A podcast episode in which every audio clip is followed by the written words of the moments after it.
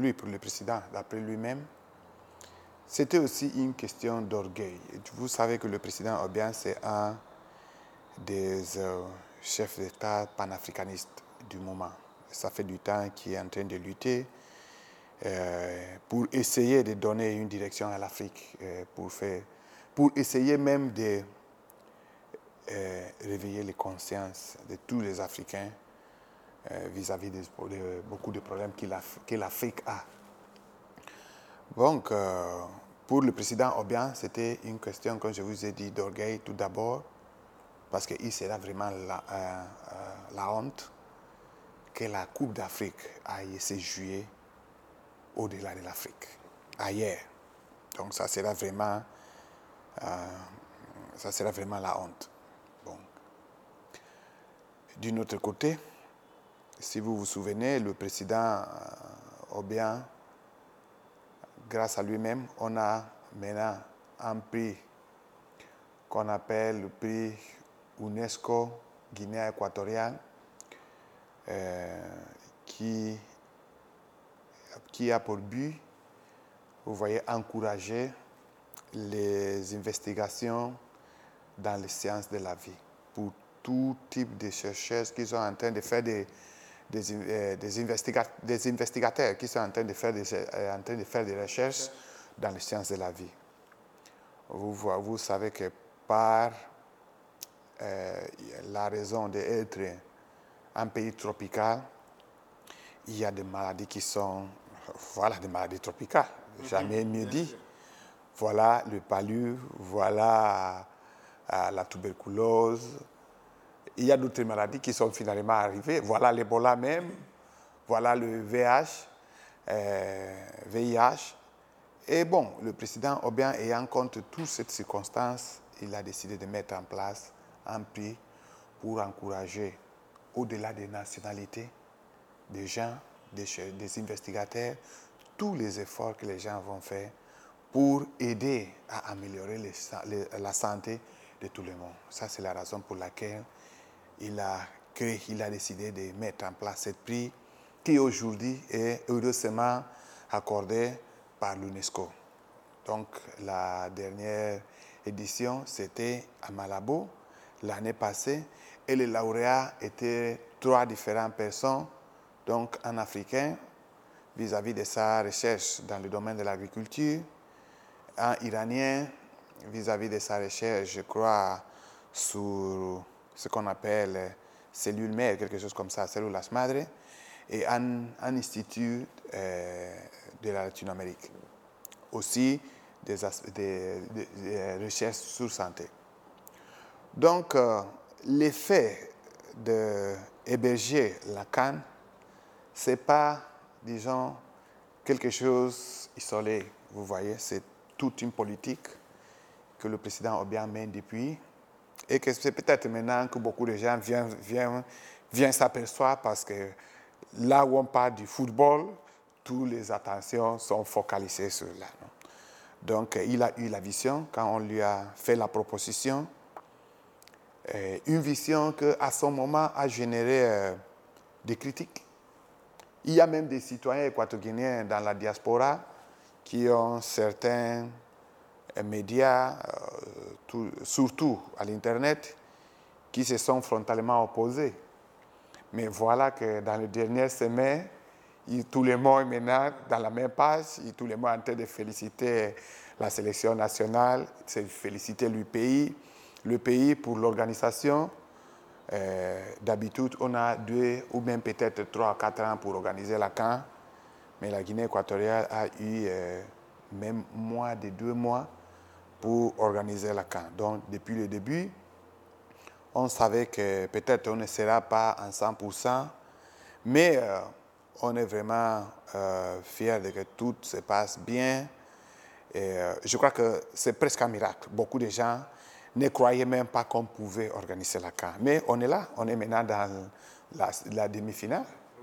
Quel est l'état des médias en Guinée équatoriale Vous savez que le média c'est tout d'abord des entreprises privées. Donc, euh, au niveau de la presse, par exemple, on a des organes de l'État. Voilà Ebano, Potopoto. il y a un peu plus d'une dizaine euh, des organes privés. En tant que, euh, des organes privés, ce sont des entreprises qu'il faut gérer comme des entreprises. Comme vous le savez, euh, la presse ne se soutient pas tout simplement avec le prix de vente au public. Il faut, donc des stratégies de, la poupe. bon, c'est une entreprise qu'il faut mener comme une entreprise. Donc, on a connu euh, des organes qui sont, euh, après quelques mois de parution, ils ont stoppé par une question de gestion, mais il y a d'autres qui, qui, fonctionnent.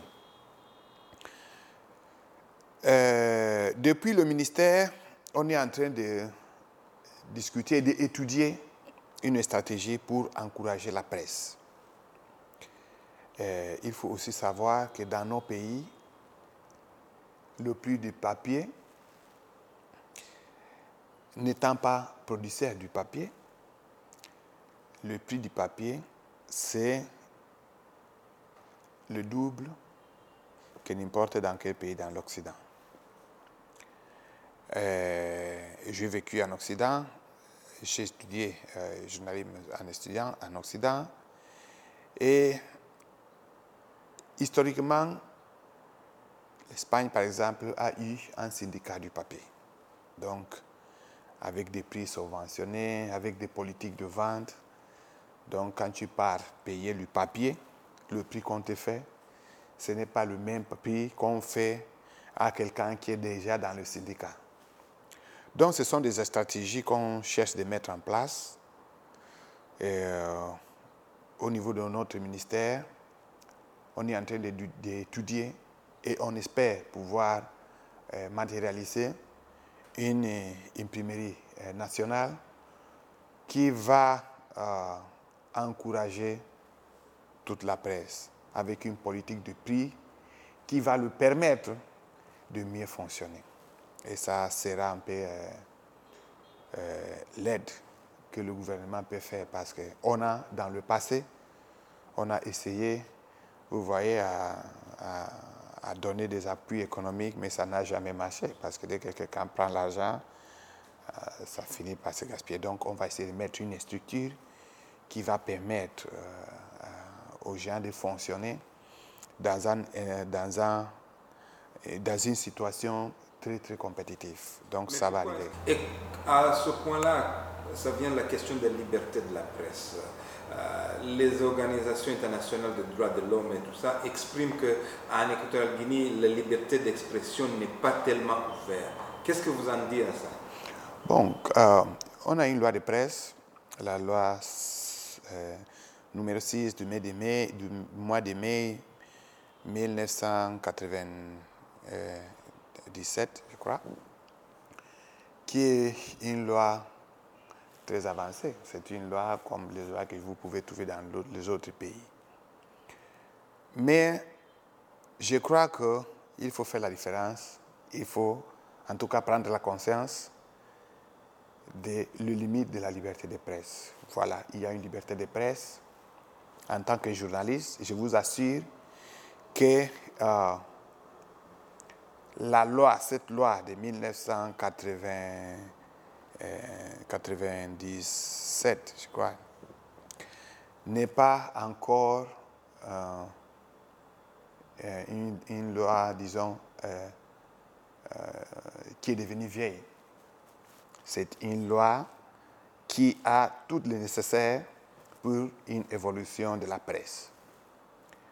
Mais malgré même les, gens les, intéressés, c'est-à-dire les propriétaires des organes de presse, je crois qu'ils n'ont même pas essayé de, l'appliquer ou d'essayer de, euh, vous, voyez, d'utiliser. Dire au gouvernement, voilà, on est arrivé jusqu'ici, il faut maintenant améliorer. Mais il faut faire la différence, il faut, connaître la limite de la liberté de presse. On ne peut pas en, euh, vous voyez, euh, euh, en, prenant comme argument la, liberté de presse, insulter offenser aux gens. Vous voyez, on ne peut pas commencer à, commettre des crimes en s'emparant dans la loi, dans la liberté de presse. La loi est là, la liberté de presse et d'expression est là, mais aussi les gens ont leur droit à leur honneur. Bon, si vous venez, si vous venez par exemple, moi-même, à m'accuser d'avoir volé, même si je suis euh, un fonctionnaire public, je suis un ministre, vous pouvez le faire. Mais en tant que citoyen, j'ai aussi le droit de vous amener au tribunal. Et vous, c'est à vous maintenant de venir prouver au tribunal, devant le tribunal qu'en effet, j'ai volé. Si vous ne pouvez pas les, trouver, les prouver, donc vous avez commis un crime et vous pouvez être poursuivi et même être puni. Et euh, dans une situation dans laquelle il y a euh, euh, dans le système, dans le pays, tout le monde n'est pas toujours d'accord avec le gouvernement. Donc, et, ça, c'est normal dans la politique, d'accord? Donc, il y a des gens, il y a des groupes qui systématiquement, si le gouvernement dit oui à une chose, n'importe sur quoi c'est, ces groupes-là, ils vont toujours dire non. Si le gouvernement dit non, ils vont systématiquement dire oui. Donc, on est habitué, c'est comme ça. Mais euh, ça, c'est la, vous voyez, c'est ça qui fait la démocratie grande, c'est ça qui fait la, la tolérance grande. On sait qu'ils sont là, ou on est ici.